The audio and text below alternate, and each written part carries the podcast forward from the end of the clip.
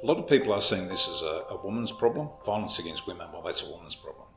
Uh, Of course, because women are being assaulted, that's dreadful, but the people that are committing the assaults are men. So it's actually men that have got the problem because we are the sex that are committing the assaults. So we also want to make sure that blokes stop raping women.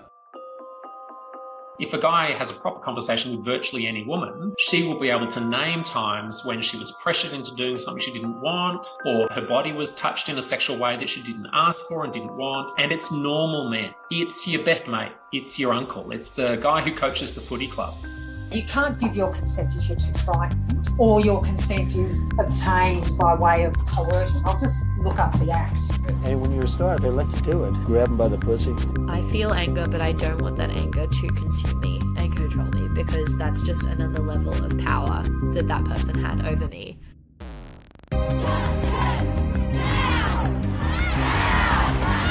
There can be this sense of, well, you have to pursue sex like a salesman from the 1980s, like always be closing.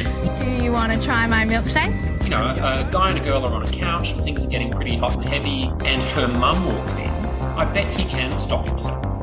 I think toxic masculinity is real, and I think unfortunately toxic masculinity impacts everyone.